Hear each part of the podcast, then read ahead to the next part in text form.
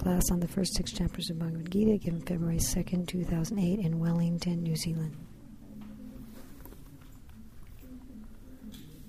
Om Vishnu Padaya Krishna Prasthaya Bhutale Srimati Bhakti Vedanta Swami Niti Namane Namaste Deve Guru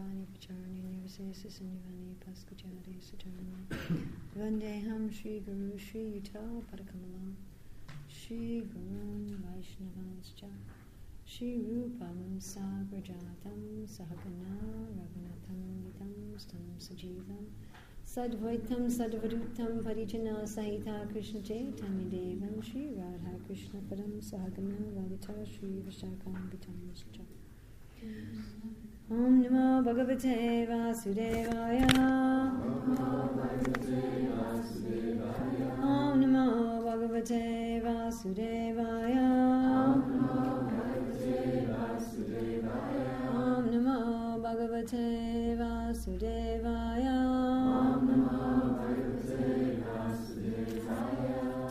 So, in the next three days, we are going to study the entire Bhagavad Gita. Ready?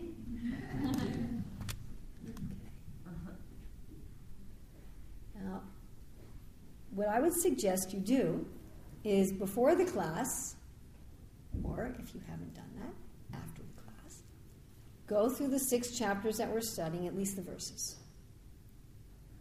So, if you haven't done that in preparation for this class, gone over everything in chapters one through six, then my suggestion is that after this class that you do that. So, again, I don't. If you can read everything, all the verses and all the purports in one through six, that's lovely. If you don't have time to do that, then at least go through all of the verses in one through six. That's my suggestion. That way, you will get a lot more out of this than just listening to me. Okay? Is that right? And I've uh, given you a sheet, which is a summary of the whole Bhagavad Gita, which should help you as you go through the Gita. And then for tomorrow morning at, uh, at the temple in Newlands, we'll be doing 7 through 12. And then Monday morning here, we'll be doing chapters 13 through 18. So again, I suggest the same thing that either before or after each class. Some people find that if they do their study before the class, it makes it easier, and other people find that if they do their study after the class, it makes it easier. So you, you do whatever is working for you. Uh, if you don't have time even to go through the verses, if you have any recordings of devotees reading the verses, and there's two that I'm aware of, one by Amala Bhakta, another by devotees in South India, uh, then you can just listen to that. So to listen to one through six will take about an hour and a half. You could listen to that while you're doing, you know, cleaning or cooking or something else, driving.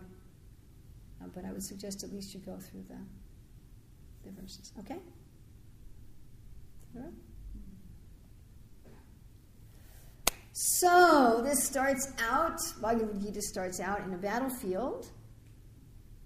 Does everybody know the background to Bhagavad Gita? If you know the background to Bhagavad Gita, nod your head. Okay. If you don't, shake your head. Okay, a few down, so I'll do it very, very briefly. So, of course, Krishna says he comes to. Why does he come? Why does he come? Annihilate the miscreants. Vinashaya chadushkritam. Vinash means to destroy. And what else? To save the devotees, right? Paritranaya sadhunam and reestablish religious principles. So, religious principles, by the way, have to be reestablished over and over and over and over and over and over and over and over and over again.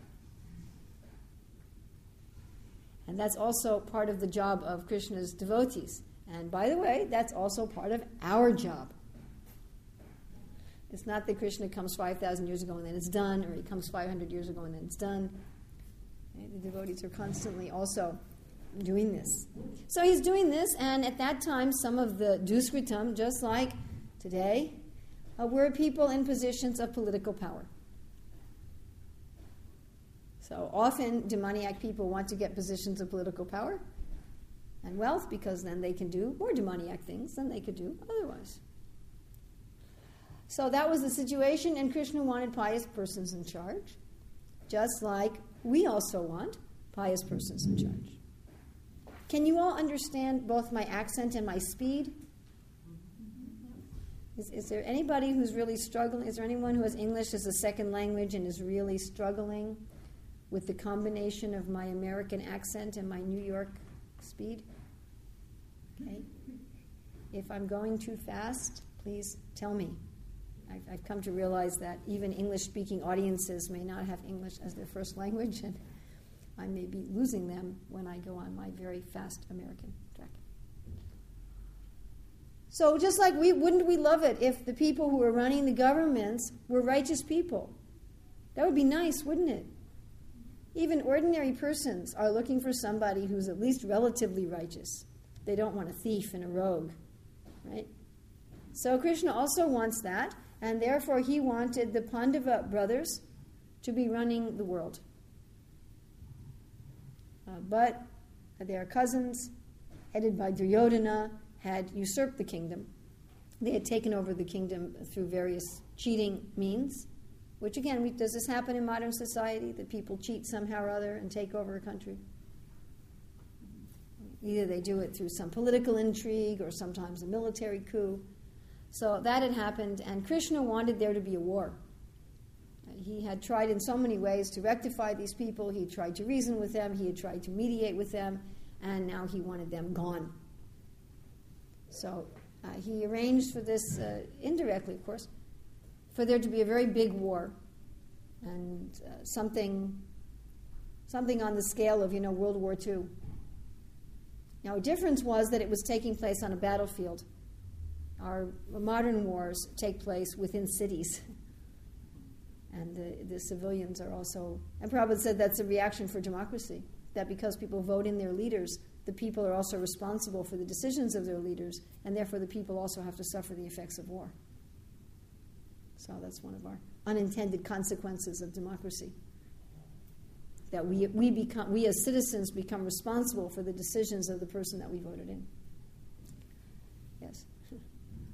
Of course, I don't think we'd really want to have our presidents and prime ministers be autocratic kings either. I mean, because we don't have good leaders, we'd rather have weak leaders. That's the idea of democracy. The whole idea of democracy is not just electing.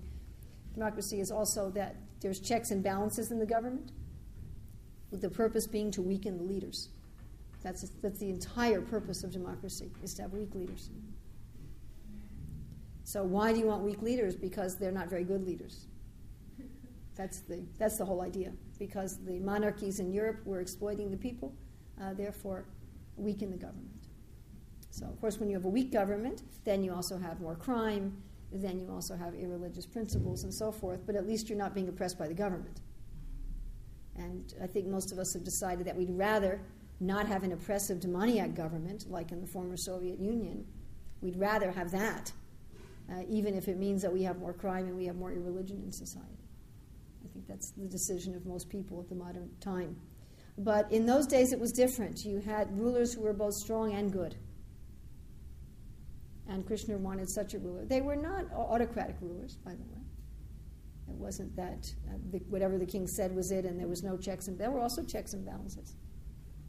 There was also, just like in democracy, at least in America, I'm not sure if it's like this here, but we have the three branches of government. Do you have that here? Legislative branch, judicial branch, and executive branch. You don't have that here? Do you have any kind of Congress or Parliament here? Do you have any lawmaking body? Is, is that lawmaking body separate from your chief executive head? Yes, okay. And you have, a, you have judges? You have, and they're also separate from your executive department. Okay, so same thing. So in the Vedic system of government, where was the uh, where was the legislative was the legislative branch? Where was the, where were the laws coming from? Yeah, the Shastra, exactly. Did the king make the laws? No. King had to go but from Shastra. Now, there might be specific laws made by the king, but they all had to be founded in Shastra. Just like, do you have a constitution in this country or no? You do? So just like uh, the laws have to be in accord with the Constitution. So the king had to make laws that were in accord with the Shastra. Just like in our International Society for Krishna Consciousness, the GBC are supposed to make laws that are in accord with Shastra and with Prabhupada's instructions. Right? And people can challenge. And they have challenged. Just like we challenge in the, in the secular government. And we may say, someone may say this law is unconstitutional. Do you call that here also? Somebody will challenge in a court. So in ISKCON, we can also challenge. You can say to your, you know, your temple president or your GBC, you know, is this law shastric, this rule that you have? That's there. Not just whatever they say, we have to say, yes, sir, we can say. You know, is this in the Shastra? And Prabhupada says that. He says that whenever someone speaks, you should be able to challenge. Is this in the Shastra? Where is it coming from? And who is the judicial branch in a Vedic society? The judicial branch decides the meaning and the application of the laws. Who was that? Mm-hmm. Exactly, the Brahmanas. The Brahmanas. So the king did not have absolute power. The king had a lot more power than our modern presidents and prime ministers, but the king did not have absolute power. The laws had to come from Shastra, and the meaning and the application of the laws were given by the Brahmanas. And although uh, Krishna wanted Yudhishthira to be the emperor of the world, there was uh, there were also many, many, many separate kingdoms. So the head of a city in America, we call them a mayor. Do you have a mayor of Auckland? I'm in Wellington, sorry. So that person in Vedic times would have been a king, just like Kamsa was the king of Mathura. So there were kings for cities, there were kings for small districts, there were kings for what would be states.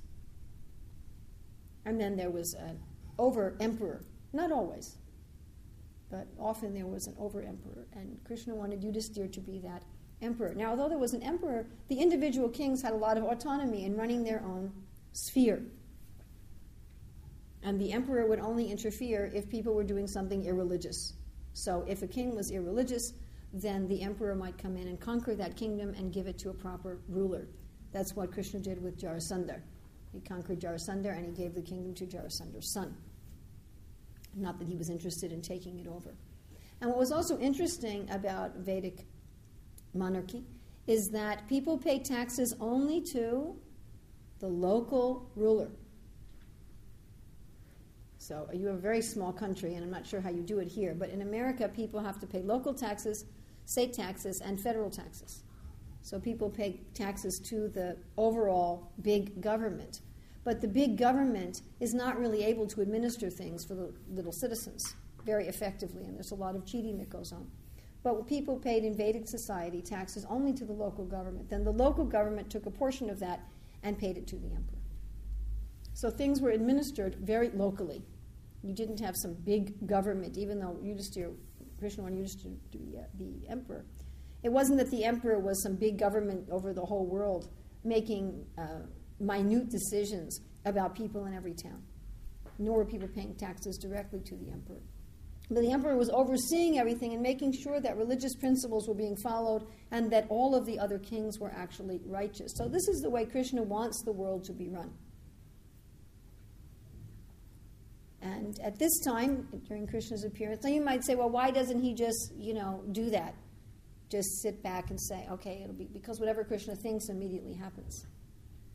So why is there all this drama? Why is there this war? So one reason is that the even demoniac people can get material facility if they play by the rules. So Krishna is not partial, and he set up a material universe such that even if you're demoniac, if you do good activities, you get good results. So if you're charitable, you'll be wealthy, even if you're a demon. Now, if you do the karma to become a king, then even if you're a demon, you'll become a king. So then what to do? Because Krishna doesn't want demons to be king, but some demoniac people do the good karma to become rulers. You, you wouldn't want Krishna to be unfair, would you? That wouldn't be very nice. Nobody wants a teacher to have a pet student unfairly. Right? Nobody likes unfairness. So, what does Krishna do? He arranges it that these demoniac kings do something so that he can get rid of them quickly. He arranges, he'll put some great devotee in their family so they'll offend the devotee. You know, so somehow or other that they'll, they'll break one of his rules. And he puts something in front of them. So this was what was done with Kamsa. Right, Narada wanted, wanted Kamsa out as quickly as possible. So he actually instigated him to perform very heinous sinful activities of killing his nephews, who were all destined to be killed. That was part of their, their plan, actually, to get free of a curse and so forth. But he, he, he actually uh, encouraged Kamsa. Why? Because that way we could get rid of him and still keep all the universal laws intact. You know, you go around killing little babies and you start burning up very quickly all of your credits. Know, so if somebody has, they have a big bank account, and because they have a lot of money, they have a lot of power. And, and maybe if that person is also demoniac, you want to get rid of their power. So what do you do? You trick them into spending their money on something that's a bad investment. And they become poor. So Krishna does that kind of thing. You know, he, he tricks them some way into getting rid of their pious credits. So then they can be deposed. And so that's one reason that Krishna likes things to be fair, and when demons do the right thing, then they get to have a position. And the other reason is that Krishna really likes drama and fun. He, he's just not a boring person. I mean, our understanding of God is very, very different than that of most of the religious systems of the world. Yeah. Do you have the Christians here who give out little tracts, little little pamphlets, and tell you you're going to hell if you don't follow their particular take on things? Make sure we're not like that, okay? Please, mm-hmm. don't do that. But uh, some of these little pamphlets, I don't know if they have them here, but they certainly have them in America. It shows God is he's wearing kind of like a business suit, and he has no face, and he's sitting in a huge throne. Have you seen that one? Do they have that one here too? Yeah. And the little ant-like people at the bottom, and there's a big movie screen that says "This is your life" on it. Have you seen that? And God is, you know, people are getting a life review, like people talk about who have near death experiences, you know, so getting a life review, and then there's this big faceless God and this big, with these ant like people. Heaven, hell, heaven, hell, and that's all he does all day, and it's kind of a boring job. You know, I don't think any of us would want to do that job, even if we got paid a lot of money. So, our idea of God is not like that. Uh, what to speak of thinking that he's just some force and he just thinks, okay, demons be gone, and poof, they're gone. And he likes to have fun. So he's also, what's going on here in the Bhagavad Gita is also Krishna's having fun. Isn't everybody interested in fantastic battle stories? Isn't that one of the things that people are very attracted to in the world? How many movies are out there of fantastic battle stories? Since the beginning of movies. A lot. Dramas, novels, fiction, nonfiction. How many people want to hear about battles? So many people, isn't it? And especially if it's a fantastic battle. And there's supernatural weapons and supernatural personalities. Are people attracted to that?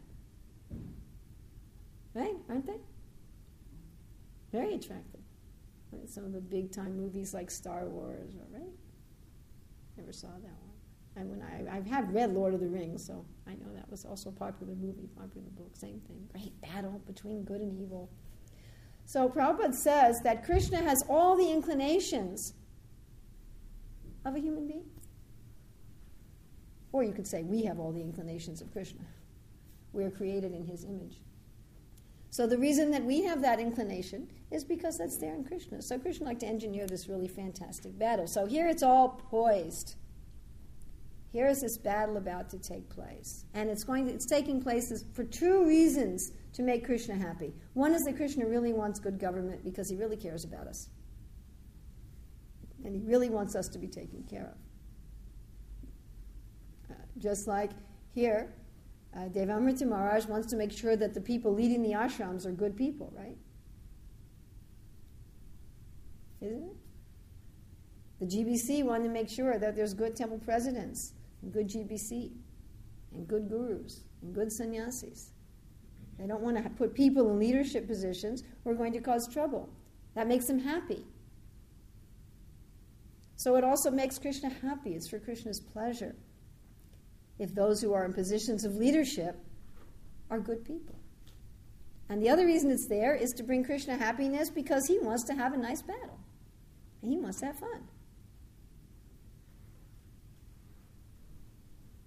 So that's why this battle is taking place, for Krishna's happiness. And all these people who are fighting, that's also, they do enjoy fighting. Are there people who enjoy fighting? Do all of us sometimes enjoy fighting also? Yes, I would think so. Don't we? You ever sometimes enjoy a good debate with somebody? At least? Maybe you don't enjoy, I mean, I've never enjoyed punching anybody.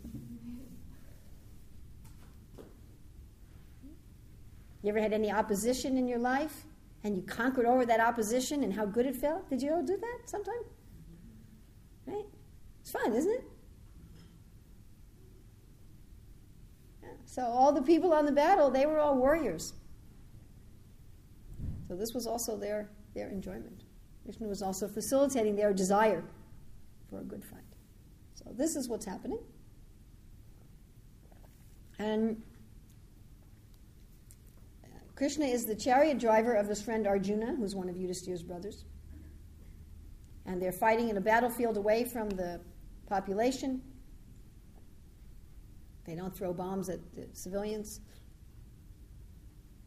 And the two sides were lining up, just like you see in the really, really old movies where they're on their horses, right?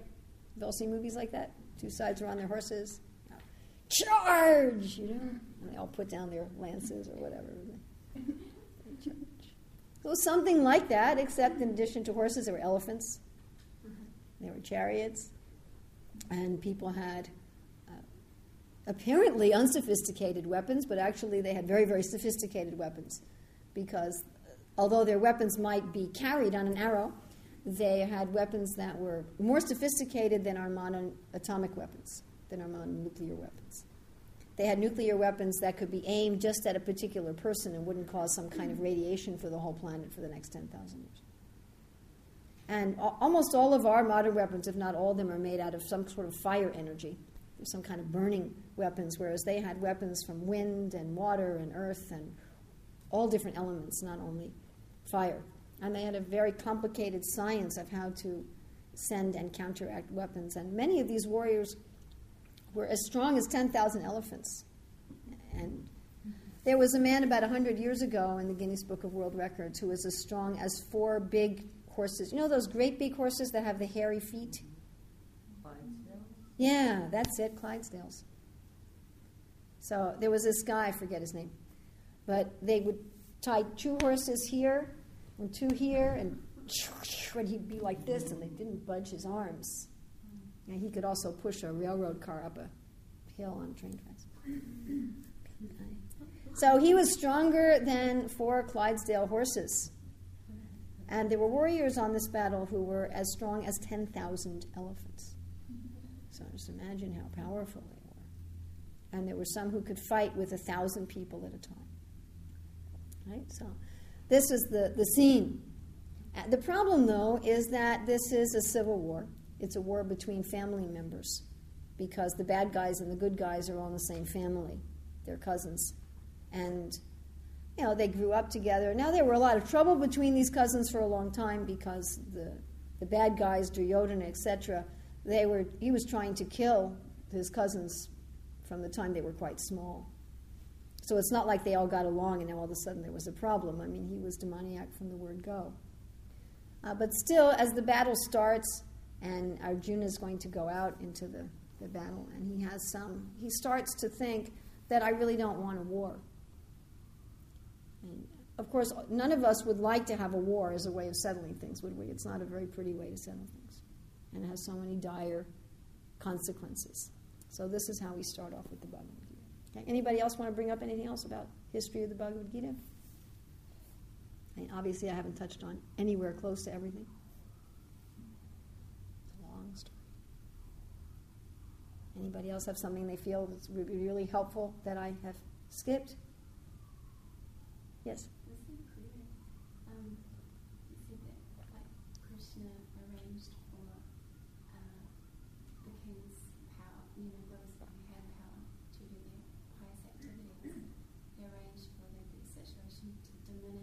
mm-hmm. before he could kill. But it suggests that he couldn't just step in. Just well, he could. He can do whatever he wants. But what Krishna wants is to uphold his rules. So let's say you're in charge of something. Like, let's say that you, you end up being the main person running this retreat program. Okay? So then you may set some rules for how it works. So don't you want to uphold your own rules? What would happen if you say that these are the rules and then whenever it's convenient for you, you break them? What would happen? Nobody would take exactly. Nobody would take you seriously. Have you ever had authorities like that? You ever had an authority like that, where you never knew what they were going to do? You never knew if they meant anything, and you ever had somebody like that? Maybe a teacher or somebody, boss or somebody in life, who you know, yeah, this is the rules, and then you find out that for so and so, they get something different. You're like, wait a minute, you know, I thought that that was the rule you know, here you are following the rules, thinking, all right, this is what's going to happen, and then somebody else gets something. Have you ever been in that experience? You know, you're, you're told by a teacher, okay, you've got to do this and this, and you do it, and then you show up for class, and no, you really don't have to do that. I did all that for nothing. You know, it's it's it's very disturbing. The relationship is hindered. Sometimes Sometimes Krishna violates his rules. But even when Krishna violates his rules, it's usually within the set of a higher rule. I mean, there are sometimes judges or leaders who pardon criminals. But they don't usually just pardon criminals whimsically. It's not like, you know, it's not like the prime minister just closes his eyes and goes through the book of everybody in jail and just touches names and says, okay, these guys are be pardoned. Does that make sense? So, yeah, no, that's. He's the one who made the rules. It's not as if somebody else, it's not like Durga Devi made the rules and now Krishna has to follow them. They're his rules. In his own abode, with his own associates, he makes rules to be broken. He makes rules for the pleasure of breaking them. We also get pleasure from breaking rules and getting away with it, don't we? Yes, we do. So, so Krishna also does that. You know, in the spiritual world, you don't need any rules of morality, do you? There's nobody immoral there. You don't need codes of morality. There's no lust there. You don't need to regulate people's lust because there isn't any. So why does he have it in the spiritual world that it looks like the gopis are married to someone else and he's meeting with them in the middle? Why does he do that? It's just fun. So he also sometimes does that. But generally, otherwise nobody will, will listen to him. Otherwise, people will pick up the scriptures and they'll say, well, why should I follow this? I'll follow it and it won't work. Krishna will just come in and, you know, do something else. Right? He'll just come in and do what he wants anyway. So why bother? And people would lose faith in the scriptures and they wouldn't have any way of being elevated. So it's, very, very unusual that, that he does. That's very unusual. Generally, he sets things up so that there's some. Sometimes he tricks people. Like um, Vrikasura. So Vrikasura did austerities, and he pleased Lord Shiva, and he got this benediction that anyone whose head he touched would crack. And his intention was to kill Lord Shiva and take away Lord Shiva's wife, Parvati. He wanted to have the material energy herself as his wife. And Lord Shiva was afraid. So he was racing all over the place. Finally, he came to the Vaikuntha in, the, in this world. And he took shelter of, of, Lord Vishnu, who then appeared as a devotee of Lord Shiva. He appeared as a little brahmachari, Shiva Bhakta. And he just tricked this demon. You know, he says, Oh, you're such a great person. You're getting your body tired by running all over the universe. Your body's very important to you. You better rest. And the guy thought, Yeah, my body's really important. Oh, you have such a great family. I know your father. I know, oh, you're a friend of my family. As soon as someone knows our family, then we trust them, isn't it? Right? If we figure that somebody's a member of our family or a member of our country or something, immediately we trust them. Oh, you know my family, this demon thought. So he trusted this little brahmachari. And he says, Why are you running? He says, Well, I'm running because I'm trying to kill Lord Shiva. He said, Well, wow, why are you doing that? Well, he gave me this benediction anyone whose head I touch would crack and they die. And he said, Well, why do you believe that? He said, You can't trust Lord Shiva. He hangs around with ghosts and hobgoblins, and he's not a trustworthy person. I think this is a false benediction, and you're wasting your time. And the demon started to have some doubt. And then he said, "Look, you know, if you want to find out if it's true or not, why don't you, you know, I, it's not true. I mean, just just try, just you know, touch your head, and you'll see that nothing will happen." And the guy goes, "Yeah, you know, good idea." so sometimes Krishna does it like that. Various ways of dealing with things, but often what he does is he has the, dimin- the demons diminish their their credits, or sometimes you know does that through the devotees like Narada Muni. Anything else? Wasn't there a story of another asura called Bhasmasura similar to this? Uh, who uh, went around the universe and I think he got in touch with Mohini and he, she tricked him into touching his own. I, I, haven't heard that, but it could be. It could also be. Or there were these, the one that I was just talking about, um, Vrikasura. Vrikasura. Yeah, he's uh, mentioned in the Bhagavatam. There's a, a, a couple of demon brothers who got a benediction from Lord Brahma that the only way that they could die was if they killed each other because they were such good friends. And, you know, then it was really a problem. So Lord Brahma created this incredibly beautiful woman and sent her, and they started fighting over her and killed each other. So that's, you know, they have, sometimes they do things like that. But yeah, they, the Lord tries to act in, the Lord and his devotees try to act in such a way that people's respect for the Shastra and the rules remains intact. People's respect for him remains intact. All right, so we're starting out here. Duryodhana's father, Dhritarashtra, who's the whole cause of this problem, he says, Dharmakshetra, Kurukshetra, Samaveta, Yutsavaha, Mamaka Pandavaschaiva, Kim Makuravata Sanjaya. This is the only verse in the whole Bhagavad Gita spoken by Dhritarashtra, and he says what happened there.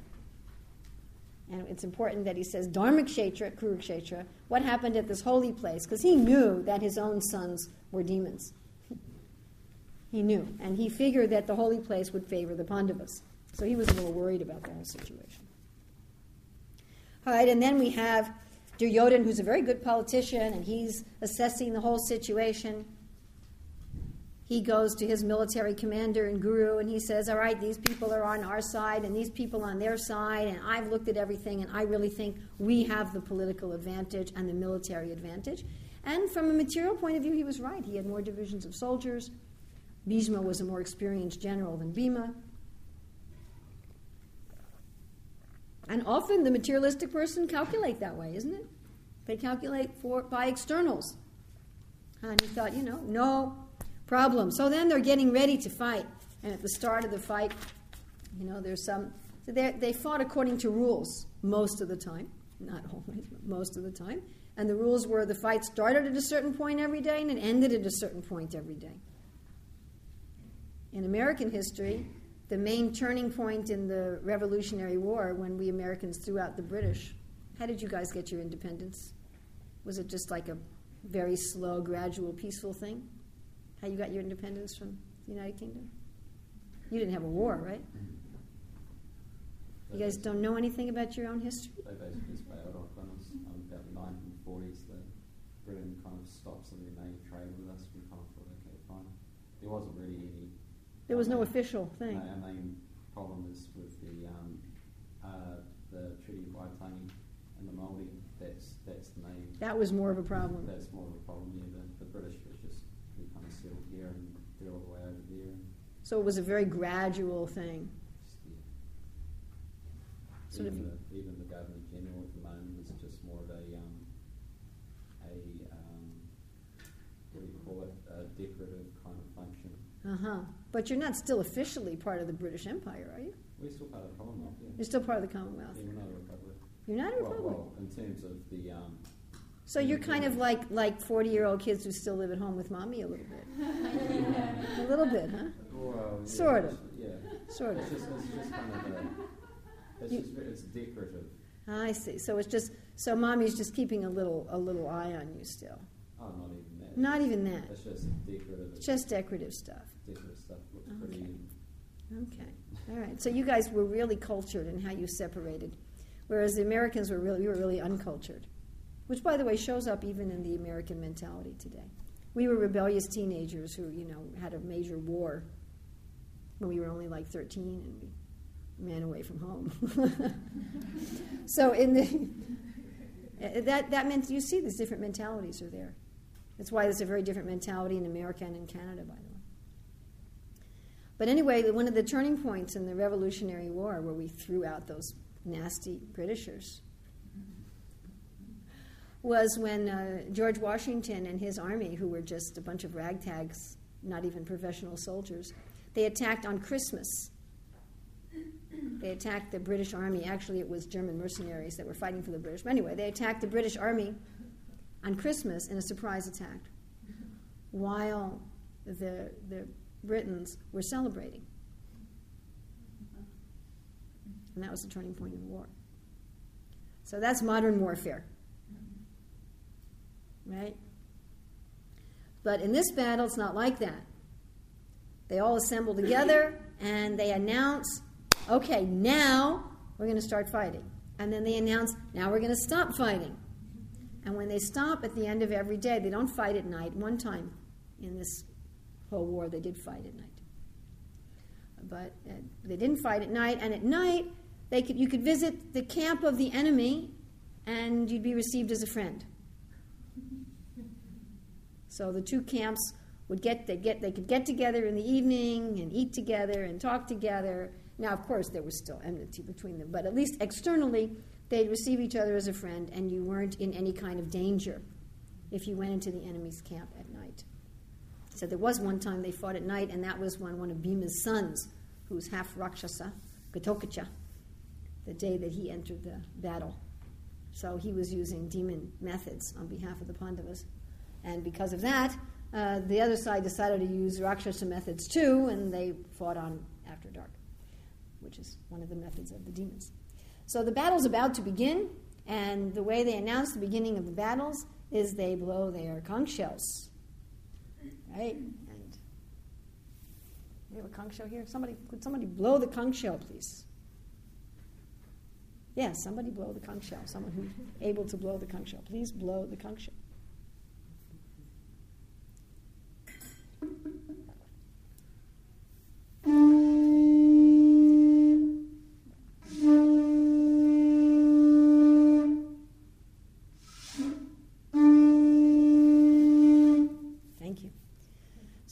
first it was the bad guys who blew their conch shells, and they uh, blew their conch shell very loudly. It said like the sound of a lion.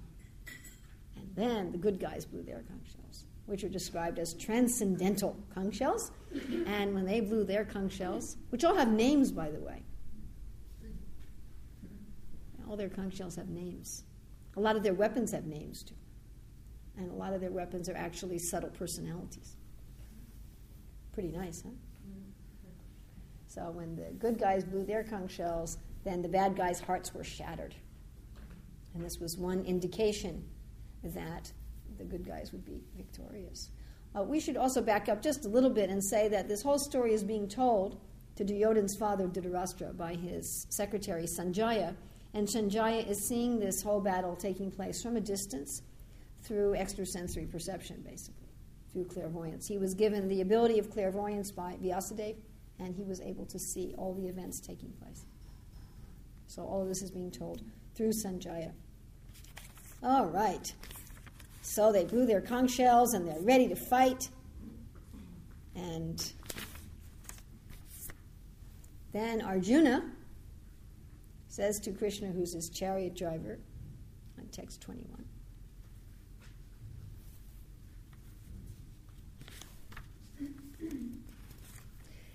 Senayor Ubhayor Madhye. Sena is the army. Uba is both. Madhye, middle. Senayar Ubhayor Madhye. Please take me in the middle of both armies. Ratan, with this cart. Ratan stampayame chuta. Chuta means who never fails.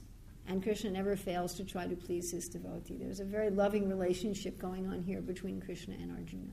Generally, a chariot driver is a servant, and generally, they're a lesser warrior than the charioteer.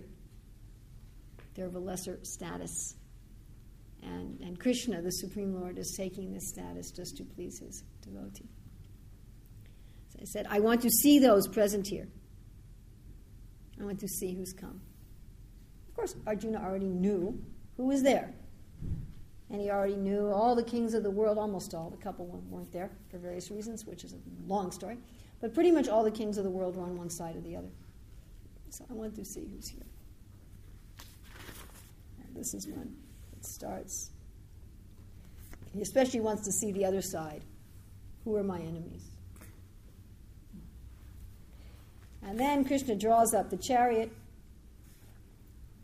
and he says, Just see who's here. And Prabhupada says that Krishna was saying, Oh, you just want to see? Don't you want to fight?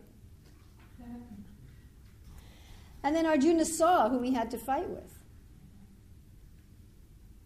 Now, sometimes, I don't know if any of you have experienced this, but in my life, sometimes the people who are seemingly acting as, as my enemy, who are really giving me a hard time in my life, are family or friends. Has that ever happened to any of you? That you have some real conflict in your life, and the people who are causing you trouble are people who you care about. And sometimes you're divided. I was in a situation once in a temple where there were people who were uh, very much criticizing me and my service and really causing a big problem. But these are people who'd been friends of mine for many years. And I decided I don't want to make a war in the community. I don't, I don't want to fight these people. That whatever I, whatever I could gain is not worth fighting with these people who've been my friends for so long. Have you ever felt that way? It's like, you know, is, is this really worth it? Do I really want to fight with my family members? Do I really want to fight with my friends? And I, I just stepped back and said, okay, fine, you know, whatever you guys want, you can have. I'm not, I'm not going to fight with you. So this is the way Arjuna started to feel. He looked and said, wait a minute, these are my family members. These people, they're my family, they've been my friends. I don't want to fight with them. Right? He had a sense of compassion. And this is particularly in these verses here.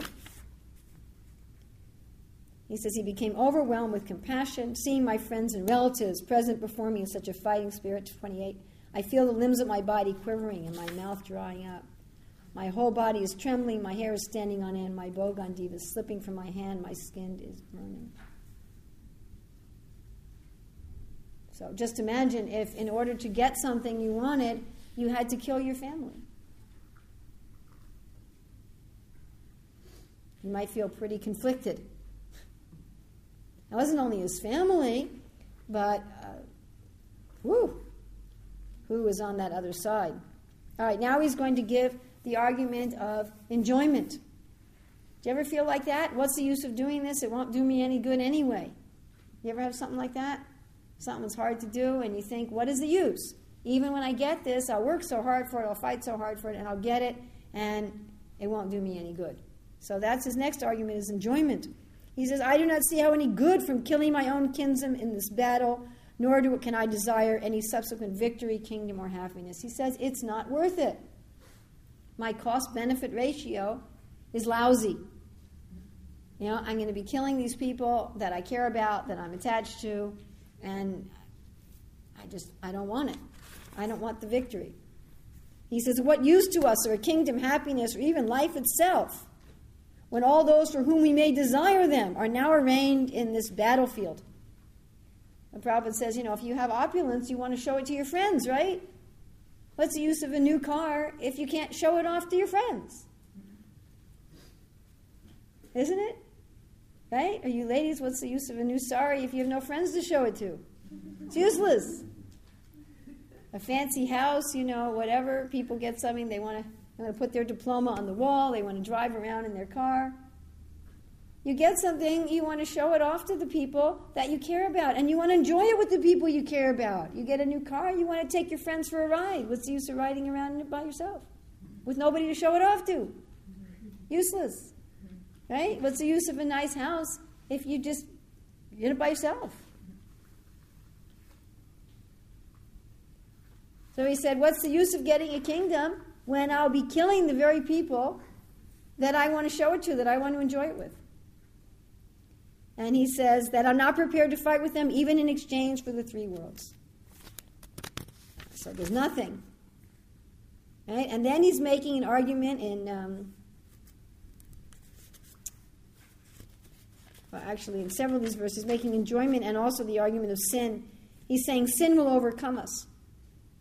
How could we be happy by killing our own kinsman? Now, Arjuna was very intelligent, and he knew that happiness comes from doing pious activities. Happiness does not come, if we're talking about material happiness, happiness does not come from having money, from having fame, from having beauty, if you're sinful. You won't get happiness. You'll get the externals, but not happiness. Do we see this in many modern people who have opulences? You know, one of the signs of being unhappy is taking intoxication. Do happy people need to take intoxication? Why do people take intoxication? They need some kind of artificial way of feeling happy, isn't it? It's a sign that you're miserable. Why do so many of these famous, rich, beautiful people, why are they taking so many drugs and alcohol? You know, often they're very unhappy in their relationships. So, so happiness comes from following, because the more you're following piety, the closer you are to Krishna, basically, is how it works. And Krishna is the source of all happiness. And the more sinful you are, the further you're getting away from Krishna. So he's saying, we're not going to have any pleasure if the way we've gotten our kingdom was sinful. If you've stolen money to be happy, that money will not make you happy. You say, you know, this isn't the, this isn't the right way for me to get a kingdom. And he's saying these other people might be willing to be sinful, but we're not going to be sinful. And he's talking about specifically that it will destroy the family. And war often does that, doesn't it? The husbands, the fathers, the sons are killed. Uh, the women are then unprotected. And he's talking about that if the women are unprotected, we're going to have Varna Sankara. Uh, Varna means uh, color or caste. And Varna Sankara, specific, Prabhupada here talks about adultery. And one reason Prabhupada talks about adultery was in this society, there were not unmarried mature women. So it was very, very rare, sometimes, but it was very rare to have illegitimate children in the sense of children born before a woman was married. Happened sometimes, like with Kunti, but that was unusual. But their idea of an illegitimate child was more a child born from adultery. So he's saying, the Arjuna is saying, if, they're, if the men are gone in society, then we're going to have children born from adulterous relationships. That, and those illegitimate children, Varnasankara literally means illegitimate children, children for whom you cannot tell who's the father, children who are not being brought up within a family situation. And he's saying that when you have this, the whole society falls apart. And even sociologists tell us it's true. The sociologists say that as soon as you get over 17% of children that are born not to their, you know, not to a married couple, then society starts to break down. And this is exactly what's happening in modern society, isn't it? So more and more children are now being born for people who never get married or out of married, or we have in America one half of children spend part of their time not living with both biological parents, divorce and remarriage, and so so forth and so on. And children in these situations are much more likely to just be criminals. Cause I mean, this is statistics. It's just raw statistics that children from these situations are far more likely to be a problem in society and to have their own personal problems. And by the way, that's much more likely for children who don't have a father than who don't have a mother. So children raised without a father are far more likely to have problems in their life. And this is what we're seeing.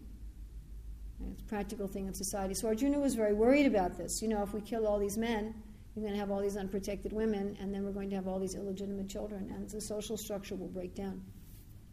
And he's giving all of the things that happen when the social structure breaks down. He says, if I'm responsible for that, I'm going to go to hell. So these are all the arguments that Arjuna's made, and they're all very good arguments. All of Arjuna's arguments are good arguments. Not one of them is a bad argument. Not, not one of them is, is a wrong argument either. They're all correct arguments. But he's not looking at the higher. There's sometimes lower and higher. He's not looking at, at something higher. That yes, that's true, but these people are ruining the world. Uh, having these people in charge is causing more trouble, so therefore Krishna wanted them finished. And then Arjuna is feeling so extreme that he's saying, I'd better to be killed unarmed and unresisting, which for a soldier is just there's nothing worse than that. That's a terrible way to die. And then he sits on the chariot and says, I'm just, you know, I'm not going to do this. Not going to go through with that. We ever feel like that? I'm just not, I'm not going to do this. You know, I'm sorry, I'm just not going to do it. I've looked it over through logic and reason, and I'm just not doing it. It's not going to work out, and here's all my reasons, and that's it. Right? So now we come to chapter 2.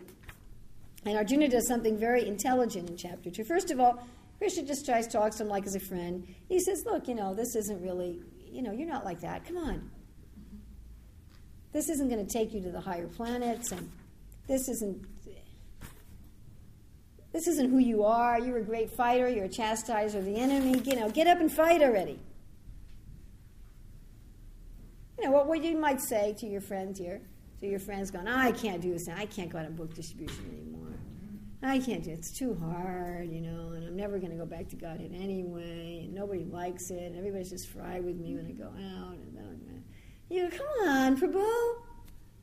What is this? You've been a book distributor for the last, you know, five years, and you've always affixed up to vote. I don't expect this kind of thing from you. Come on, take your book bag and get out. That's the first couple things that Krishna says. And then Arjuna says, wait a minute. He said, Who's on this other side? He said, There's not just family, but there's Drona and Bhishma. So who's Drona? Arjuna, Arjuna is Arjuna's guru. And who's Bhishma? Like it was not literally his grandfather, because Bhishma had no children. He was like his grand uncle, but he, he, acted as the grandfather. Um, Bhishma was a very interesting person. He never married, he never had children, but he took care of a lot of women and children. He got all the responsibility and none of the perks.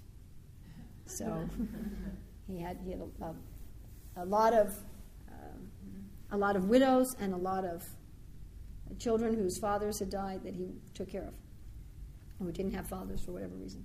So he was acting like the father and the grandfather to so many of the of the children of that dynasty.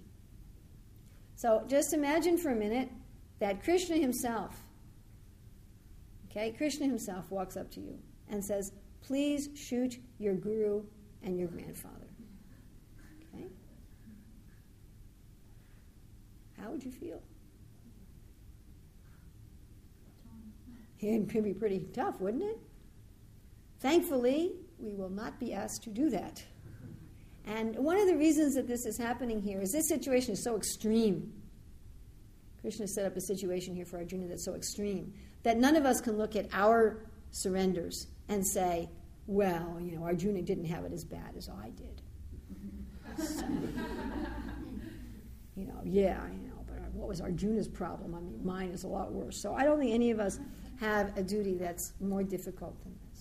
Who would kill their own spiritual master? And Prabhupada says this in the purport. He said that indirectly Arjuna is asking Krishna, would you kill Sandipani Muni? Would you kill Ugrasena? What are you asking me to do? He said, better to be a beggar. Right? And there's no good choice. Being killed by them is a bad choice, killing them is a bad choice. And then Arjuna does an intelligent thing. What does he do?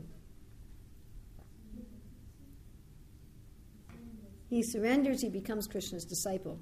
Shishya steham. I become your shishya. I'm now your disciple. So, and then he says, I don't, I, there's nothing I could do. I'm feeling so much grief that even if I was the king of heaven, I wouldn't feel better. So our problems in this world are so severe that even getting the kingdom of heaven wouldn't solve them. So that's what he's saying. All right, now. Krishna starts giving his answers to Arjuna's questions. And he's giving us this first six chapters of the Bhagavad Gita. Krishna is explaining us to us how to work. He's talking about who are we and how do we work. In the middle six chapters, which we'll go over tomorrow morning, he's talking about himself, who he is. And in the last six chapters, he talks about what is the nature of the world. Now, those are not absolute demarcations. But he starts talking about who are we. So, first, he's dealing with Arjuna's argument of compassion. I don't want to kill these people. They're my friends. They're my relatives. I love them. I care about them. You know, and he's saying, wait a minute. That's not what's really going on here. We're the soul. And you can never hurt a soul.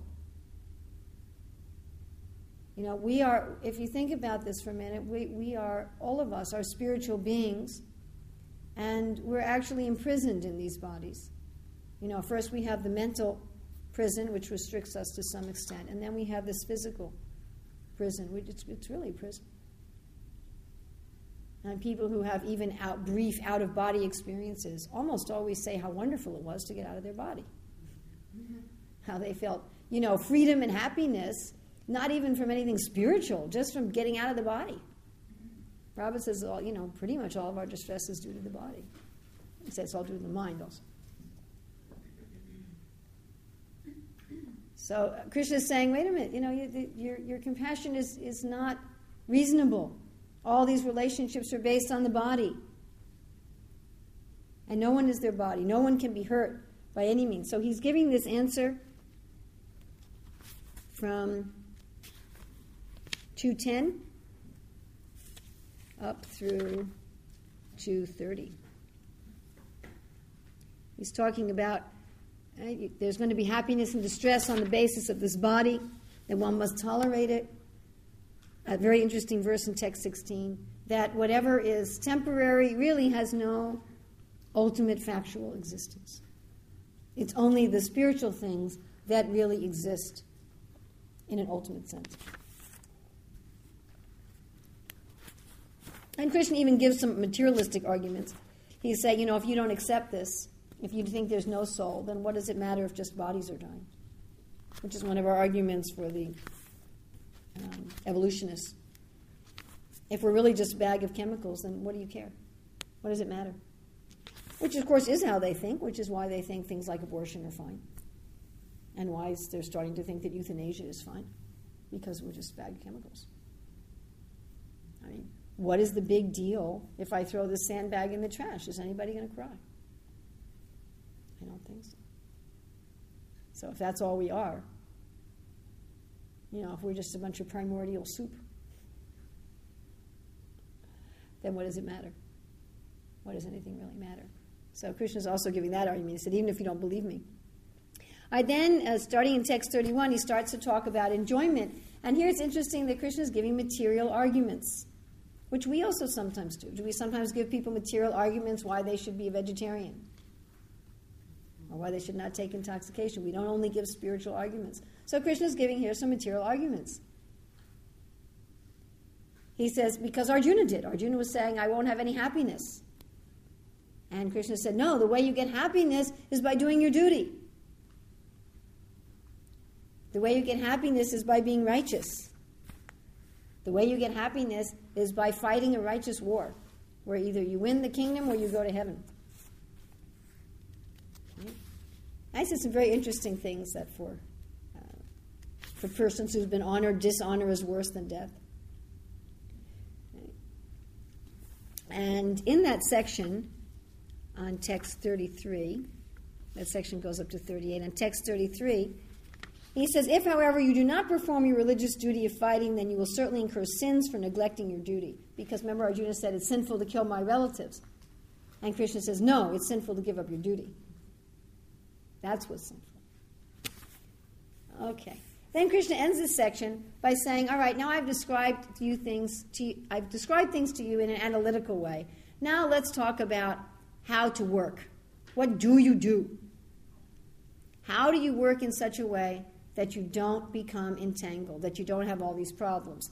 Now, this is something that we in the Krishna consciousness movement are going to confront individually over and over and over and over and over and over again.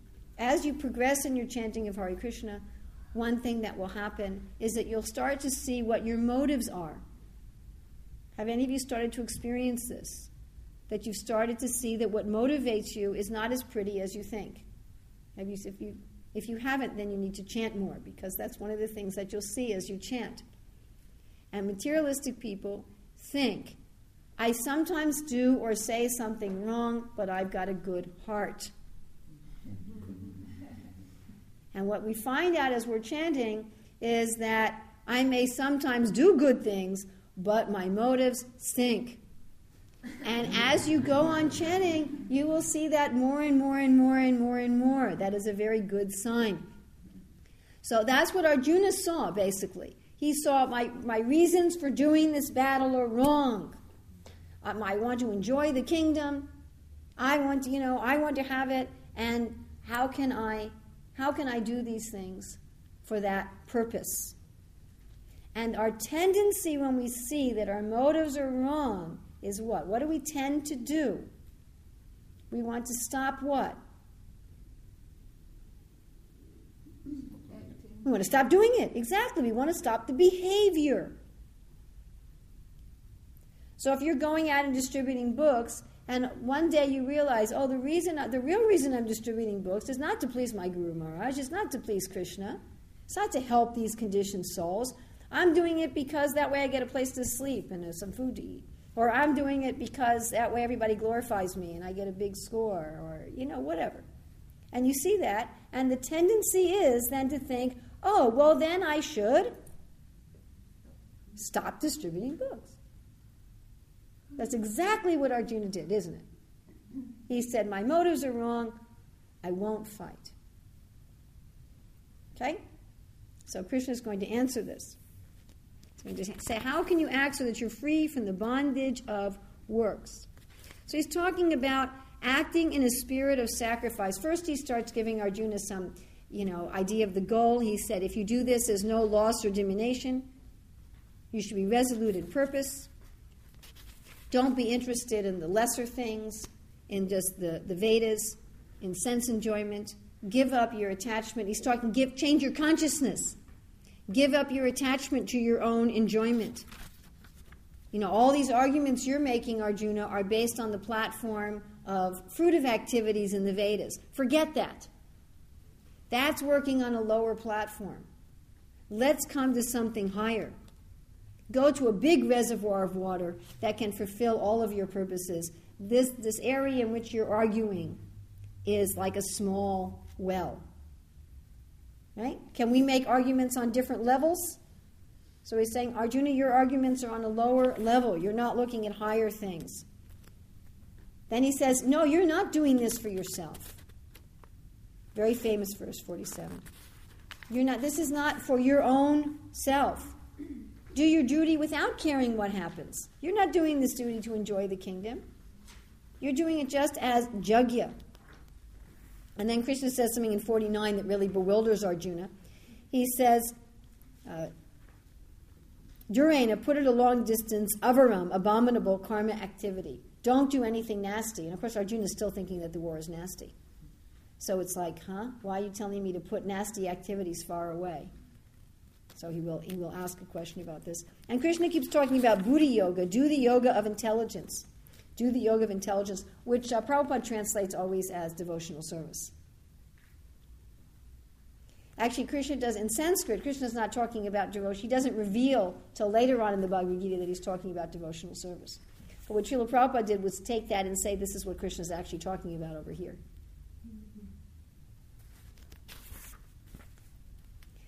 Right?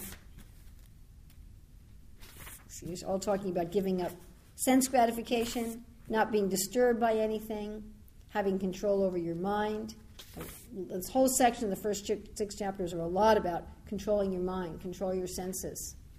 This is not for the satisfaction of your mind. It's not for the satisfaction of your senses. Right? And then this very, uh, very important section in 62 and 63 how by contemplating things one gradually becomes attached to them and falls down into the world.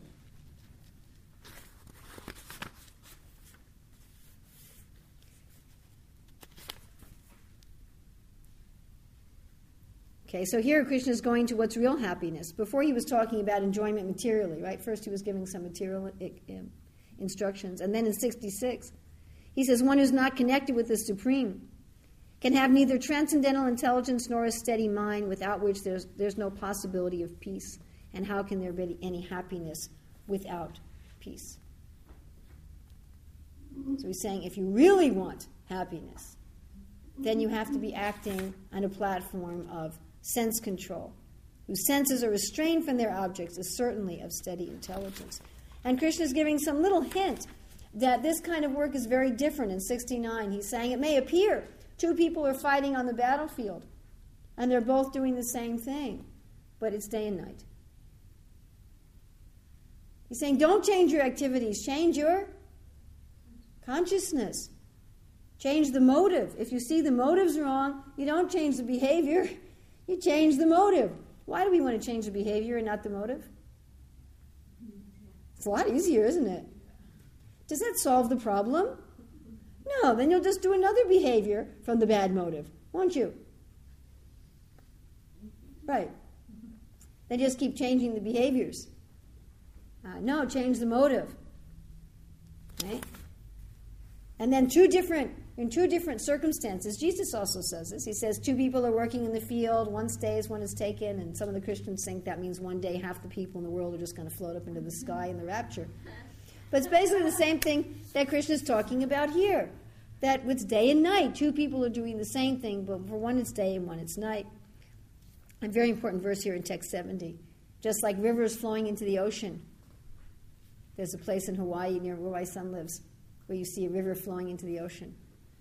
And it's so, I mean, you just see the river flowing, you know, the, the, water goes this way, then the water goes this way, the water goes this way, the water goes this way, the water goes this way. But of course, the river is flowing into the ocean. But all the rivers are flowing to the ocean, and the ocean is not overflowing. So, in this way, desires may come, desires will come. Please do not think the desires are going to stop coming. the desires will still come, but you won't, you, you won't, you won't touch them. And as you advance, you stay away from them uh, sooner and sooner, if you know what I'm saying. So as we're neophytes, first we're overwhelmed by the desire, and then we're like, oh, oh, oh. After a while, you, you recognize it from further and further away. You follow? It's not that it doesn't walk past. But people in Bhava, they see the naked form of their, they see actually what their desires are. So as soon as it's all the way, oh yeah, I know that guy. No, thank you. Whereas we don't remember who they are until they're sitting on our head. It's like, oh, I just lost it for the last three days. Okay, and Krishna ends there with saying that you can go back to Godhead. All right, now he starts getting into more details in chapter 3 because Arjuna says, I don't understand what you're talking about because Krishna said, give up all abominable actions. And Arjuna's like, What are you talking about? You told me give up abominable actions. You told me to do buddhi yoga. And buddhi yoga to him means I stop fighting and I sit down and meditate. So you're telling me do this intelligence yoga and then you're telling me to fight. Huh? Right? What are you talking about? So Krishna says, all right, yeah, there's a way to realize me just by uh, knowledge and there's a way to realize me by action, but really they lead to the same thing and it's better to work because he said, you know, you're not going to make it just by stopping work. Like we said, you stop the behavior, what will you do? You do some other behavior. So he says, just stopping work is not going to solve your problem. And he gives many examples. He said, you don't attain perfection. He said, you're going to be forced to act helplessly. If you stop your behavior, but you still want sense enjoyment, you're just pretending. It doesn't, will it last? No, Krishna's saying it's not going to last said you'll do it anyway. He said, but a sincere person who's doing karma yoga is much better. And then Krishna is going into a whole explanation of sacrifice. Here he's talking about what's called sakama karma yoga, where you want material enjoyment, but you're still working as a sacrifice. And he gives examples. He gives examples of, he said, how will working as a sacrifice bring you enjoyment? Well, the demigods will be happy with you. They'll give you rain. You'll get prosperity. He gives the example of food. That if you offer your food in sacrifice, everyone experiences. When we offer our food, it tastes better, doesn't it? So even if you're thinking about material enjoyment, Krishna is giving these examples. There's a verse Prabhupada would, would speak a lot about uh, that all living entities subsist in, in food grains. And then you might say, well, suppose you're, you're already detached. Why work? Arjuna might say, I'm already detached. And Krishna says, yes, for those people, there is no duty. You don't have to do any duty in the world if you're self realized, but such people should do a duty. Why? As a good example. And then Krishna uses himself. And here Krishna is answering the question of, in text 24, Krishna is answering Arjuna's question of creating unwanted population. He said, if I didn't do my duty, I'd create unwanted population. And how can we understand that?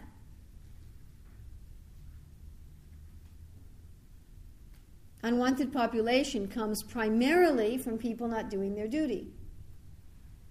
That's where illegitimate children, unwanted children come from. As soon as Krishna doesn't do his duty or Arjuna doesn't do his duty, then some man will say, Why do I have to maintain this woman and her children? Why do I have to have only relations with the woman I'm married to? I'll just do whatever. Arjuna did whatever he wanted. You know, the battle was uncomfortable, so he walked away. So, you know, it's uncomfortable living with my husband or wife, I'll just walk away too. And then, therefore, you have unwanted children. So, the main way you have wanted children is by people being willing to do their duty. So, that was, that was Krishna's answer to that. And then Krishna says that, yeah, you set an example even for ignorant persons. And he said, anyway, you're not really doing anything. You think you're doing something. This is all done by nature. You do it in the spirit of sacrifice with that knowledge. Now, Krishna's hinting at that here. He's going to get into that a lot more later. But he's hinting you do your duty with knowledge. And he said, ignorant people think they're doing it, but really, you're not doing anything. So have the desire, you're not doing anything anyway. All that's happening is desire. So, desire to please me, desire to work as a sacrifice. And then Krishna gives these, uh, in text 31 through 33, he gives some verses that are repeated in 1858 to 60. He says, If you do your duties, you'll become free from bondage of work. If out of envy you disregard them, you'll lose everything. And that you have to act according to your own nature anyway. You're going to act anyway, you're going to behave anyway do it for me. And that way you'll be happy, and if you don't, you will suffer. And he's saying, don't, don't get into these lower things. Don't get into just pious, regulated enjoyment. Come to transcendental life. And then Arjuna's thinking, well, this is kind of hard. Is this kind of hard to do this? This is easy, right? Piece of cake to do this? Arjuna says, wait, this is sometimes hard. He says, why, why am I sometimes forced to do the wrong thing? You ever wondered that? You want to do the right thing, you plan to do the right thing, and you don't. So Arjuna says, What is that? And Krishna says, Now, that question is at the bottom of page 203, and I read this when I was in uni, and I was like, What's the answer? it's lust only. Ah. So, the reason we have trouble doing this is our own desire to enjoy the world. And Krishna says that this lust, like you have to know where your enemy is, this lust is in the senses, the mind, and intelligence, but the intelligence is high. The soul is higher, and you can control this with superior energy. Use this. This is one of many ways Krishna is going to give us to do this. He's going to say, start with controlling your senses and slay this destroyer of lust and self realization. Because the senses can be controlled by the mind, which can be controlled by the intelligence. All right, now Krishna's told Arjuna to work with knowledge, and now he's going to give in more detail some of this knowledge. First of all, he's going to start off by telling Arjuna that this knowledge is bona fide. So, just like, of course, you didn't do that here, but generally, we introduce unknown speakers. And when we introduce unknown speakers, we tell everybody how qualified they are. Why do we do that? Exactly. Exactly. And sometimes, in some places, I violated etiquette and introduced myself. Because I know that if people don't respect you when you're speaking, it will take them at least 20 minutes before they decide that they're going to listen to. At least. You take, who is this person? Why should I listen to them? What do they know? Right? You first present your credentials. So Krishna's here presenting his credentials. Saying, I'm going to tell you how to work with knowledge. And uh, by the way, uh, I'm God. and this knowledge that I'm teaching you is eternal. You know, I taught it to the sun god millions of years ago. Right? I've been teaching it to saintly kings. And Arjuna said, uh, I'm not quite sure if I believe that because you're only about 100 years old and the sun god, this all happened millions of years ago, and you know, of course, Arjuna does actually believe it, but the question may arise. Somebody may read this and say, well, what is that? And Krishna's, you could just see him laughing and saying, hey, Arjuna, you know, you were there too. Uh, but because you've changed your body, you forget. And I remember. Uh, I would really suggest that you read the purport to text 5. This is very important the difference between Krishna and even a liberated living entity. Uh, sometimes devotees mistakenly think that pure devotees, liberated devotees, or their spiritual master is exactly like God. And that's not the case. Uh, Krishna remembers everything, and even a great liberated jiva does not. Please don't expect that your spiritual master knows all the thoughts in your heart and knows everything in the past, present, and future, and is omniscient and omnipotent you know, that if, if you have those sort of expectations, then when you find out that that's not true, then you may lose faith. And we've seen this happen that people, they think their guru is God. And then when they find out that their guru is not God, then they reject their guru. But it was a false expectation. And this is a very, very nice purport where Prabhupada explains the difference between even a great, liberated, pure soul like Arjuna and the Supreme Personality of Godhead. So we do not say that no matter how great you become, that you become equal to God.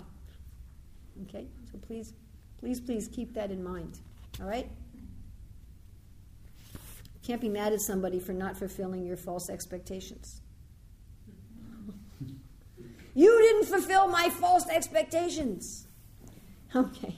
So then Krishna is saying, you must not be bona fide. You don't do what you never said you would do anyway. So here Krishna is explaining that he's unborn, right? That his body never changes. And it says here that anybody who understands this about him, Krishna explains for quite some verses, that anyone who understands this truth about him, anyone who understands his nature becomes free. So now Krishna established his credentials and the credentials of the, and he says anyone who's followed the science in the past, this is also an important text, text 10. Because you may say, Arjuna may say, All right, well, how do I know this thing you're teaching me is going to work? So Krishna is saying, I'm the Supreme Lord. This is eternal knowledge. And other people have also followed it, and it worked for them. That's pretty important, isn't it? Isn't that whenever they sell product or service, there's always testimonials? I used it and it worked for me. Right? It can work for you too. So our Krishna is saying that here. He says, uh, being free from this is text 10, being free from attachment, fear, and anger, being fully absorbed in me and taking refuge in me, many, many persons in the past became purified by knowledge of me. Bahavo. And thus they all attained transcendental love for me. And so this is something that's very important that we do want to see that the process works, and we want to see that the process works for people that we can relate to. Like Krishna Lok and I were speaking about this that when you're preaching, you need to have people who look like the people you're preaching to. You understand? You know, if you want young people to come, there has to be some young people that it works for. If everybody's in their 70s, the young people probably won't come. They'll say, well, it works for 70 year olds, it's not going to work for me. In the beginning of the movement, we had the problem we could never bring in any old people. We were all young. You know, now we have more of a, now we have much more of a range of ages and cultures and backgrounds in our movement, but didn't start out that way. So you want to see that there's people like you. Oh, I know this guy. You know, he could be my next door neighbor. I grew up with him, whatever, and he's becoming a transcendently enlivened personality by chanting Hare Krishna. Wow. So Krishna is giving that evidence. And then uh, Krishna is saying, okay, this is the supreme thing, but some people take lesser forms of it. I reward everyone as they surrender. He said, but really, most of those people who don't want the supreme thing, most of them go to the demigods. Most of them don't even come to me. And for people who are not ready for full surrender, I have created Varnashram. And I created Varnashram not because I'm attached to it, but to help people come to a gradual point of where they're willing to surrender to me. And again, in text 15, he's saying that all the liberated souls in ancient times acted with this understanding. Other people have done it, and they have become successful. And then he tries to make Arjuna feel a little better before he called him a fool. And now he says, even the intelligent people are bewildered about what's action and what's inaction. You know, it's okay that you become a little bewildered. So now I'm going to explain to you the difference. And he said, you know, sometimes what looks like action is really inaction, and sometimes what looks like inaction is really action. Okay? You have to be able to see the real quality of something even though you're doing so many things. He said, if you don't want to be affected by sin, you act with mind and intelligence perfectly controlled, giving up a sense of proprietorship. And then you attain not only happiness in this life, but the spiritual kingdom. Then Krishna goes through a whole bunch of different ways that people can sacrifice. How can one do their work in the mood of sacrifice? He gives a whole bunch of different examples. And he ends with saying the best sacrifice is where sac- you're sacrificing in knowledge, where you know what you're doing. You might say, well, which one do I do? How do I do it? And then Krishna says, just well, do what? How are you going to find out what sacrifice to do for you? Approach a spiritual master. So, if you want to find out what kind of sacrifice to do, how to do it, for your particular your time and place, you know, otherwise you read this, well, I'm supposed to sacrifice the ingoing breath into the outgoing, and maybe I should. But no, you approach a spiritual master, right? And the spiritual master will tell you at this time, the spiritual master will tell you the jagya you do is. What is our spiritual master telling us to do now? What jagya? Sankirtan. And he says, even if you're the most sinful of all sinners, if you take up this process, you will pass over all obstacles you will cross the ocean of miseries. He says, as blazing fire turns firewood to ashes, this is a very, very nice verse, text 37. The fire of knowledge burns to ashes all reaction to material activities. Because you start the fire in wood and the fire burns up the very wood. You make a sacrifice out of your activities, and then the materialistic nature of your activities is finished. And text 38 is a, a beautiful, beautiful verse. And then again, Krishna says, you know, if you doubt this, it, things are not going to work for you. Please believe what I'm saying. Don't, don't be doubtful. Don't doubtful. He said, that take the, take the weapon of knowledge and slash all of these doubts. And then, of course, Arjuna had said in these last two verses, he says, um,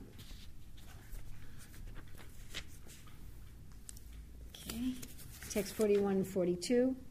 Yoga sanyasta karmanam. Sounds like do the yoga of taking sannyas from all work.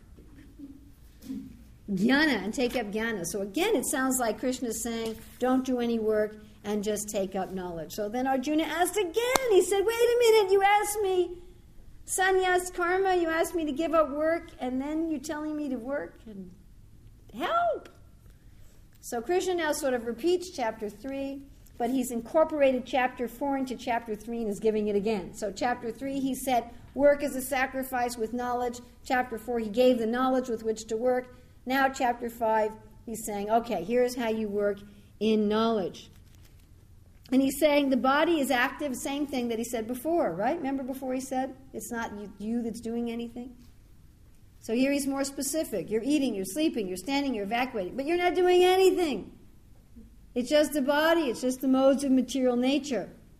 And actually, all souls are all equal. Have this. This is the kind of vision to have while you're working. Vidyavanaya sampanne brahmi govani hastini suni chaiva swapake cha pandita samadarshina. He said just giving up activities is not going to make you happy.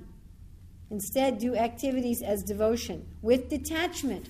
And Krishna speaks a lot about having inner happiness, finding your happiness within. Not finding your happiness from what you're doing, but finding your happiness from who you are. Not, I'm going to be happy if I get a kingdom. I'm going to be happy if I get this. I'm going to be happy if I'm in love with Krishna and I'm dedicating everything to Krishna. There's a lot of really wonderful verses here about finding happiness within and finding real peace within. And then Krishna ends this detachment, equal vision, happiness within. And the end of this, in 27 and 28, he starts talking about meditative yoga. Well, how do you do this? How am I going to do this? Well, how specifically do I do it? Shutting out all external sense objects, keeping the eyes and visions concentrated between the two eyebrows. What chakra is that? You guys know what chakra that is? the Agya chakra. Good. Suspending the inward and outward breaths within the nostrils, pranayama, controlling the mind, senses, and intelligence, the transcendentalist aiming at liberation becomes free from desire, fear, and anger. And then Krishna speaks wonderful verse 529, which we don't have time to go over now, about how he's the enjoyer, the proprietor, and the friend.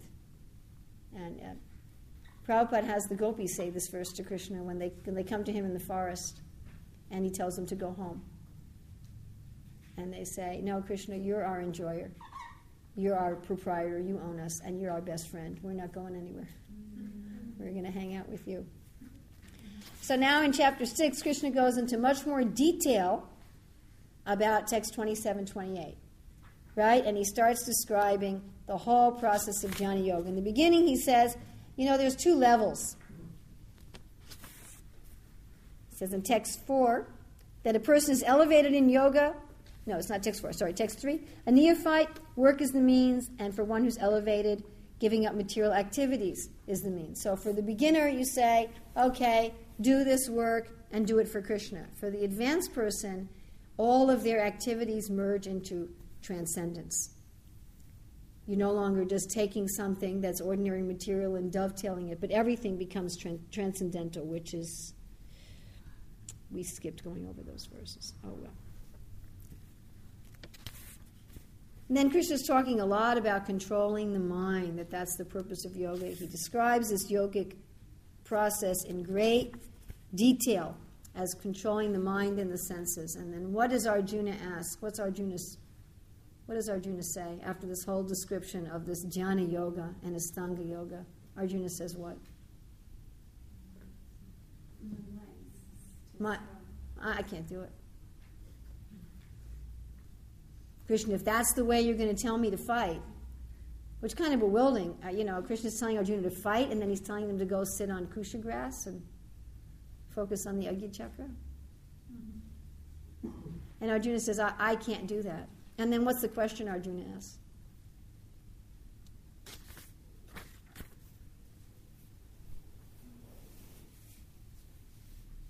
He says, I can't do it. Krishna, what happens to who fails. What happens to someone who fails? Sorry, Krishna, that's too hard. I, I can't do that. He's trying to be a good disciple. So he's thinking, okay, I'll try to do it, but I don't think I'll make it. Suppose I fail. And he says, if I fail, what will happen? What's his doubt? Yeah, he said, I won't have anything says if I fail, you know, I'll have given up my material life. I'll join the Hare Krishna movement when I'm 19. I'll give up illicit sex. I'll give up intoxication. How I'll get to be 45. I'll have lost all my opportunities for illicit sex and intoxication. and I still won't have love of God. I won't have either. I won't have love of God, and I won't have, you know, I'll missed all the movies. I'll go back out into the world, and I won't know what anybody's talking about anymore because I haven't seen all the movies. None of the girls will be interested in me anymore. I'll be old and ugly. you know, I'll be a riven cloud. So that was Arjuna's doubt. He said, I'll take it up, I'll fail, it's too hard, and I'll have nothing. And Krishna says, No, don't worry. He said, Whatever you have, you will always keep. He said, Even if you really blow it, and you, at the end of your life you have failed, uh, you will get a good birth. You'll get a wonderful birth in your next life. And everything will be wonderful. He said, You'll get even materially. You'll go to the heavenly planet, so you'll take birth in a very good family. He said, You'll keep everything spiritual that you've achieved, and you'll also have all material benedictions. Don't worry, even if you even failure is good. What to speak of success. And he said, No matter what you do, the best thing to do is yoga. He said, It's better than anything else. You will get better results from yoga than from just ordinary work or from just cultivating knowledge. The best thing is yoga, and the best yogi is somebody who's in love with me. So that's where we end. Arjuna still doesn't really quite know how to do this. right? And we're going to be going on tomorrow morning to, Krishna is going to go in depth with the knowledge he's touched on in chapter 4. In chapter 4, he's touched on on the Supreme Lord, and you work in knowledge of me as a sacrifice to me, but he hasn't explained himself in detail. So, in this middle six chapters, Krishna is going to explain his nature in detail. This is what's coming up tomorrow morning, a little preview, upcoming attractions. He's going to explain himself in detail, and he's going to go into much more depth about how you meditate on him while you're doing activities. And then the last six chapter, he's going to go into detail of what is the nature of the world and how do activities act within the world. So that by the time we come to the end, Arjuna really does know how to change his consciousness and how to act in the world for Krishna's pleasure and how to become part of Krishna's really fun time on this battlefield. And how to be experiencing transcendental bliss no matter which way the battle goes, no matter who wins, no matter who loses, uh, just as being a fun part of Krishna's pastimes and pleasing the Lord.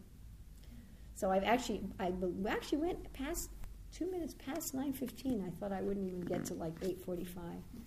I did spend a lot of time on setting the scene for I would do, which I hadn't decided I was going to do. So we don't have any time for questions now. I'm sorry. You can all shoot me later about that, and I'll try to do better next time. Was this helpful?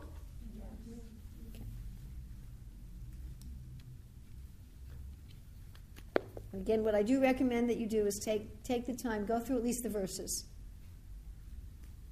And what we get, we don't have any time like for a general question session on this.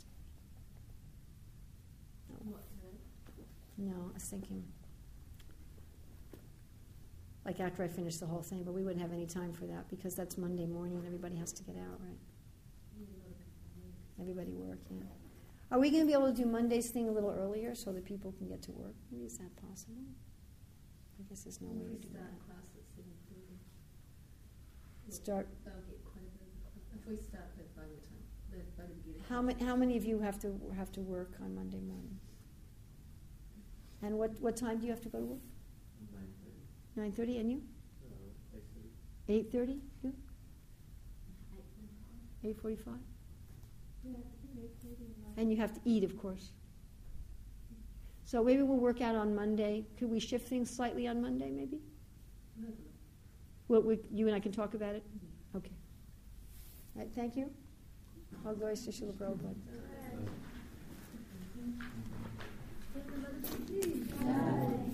Wellington devotees, ki, jai.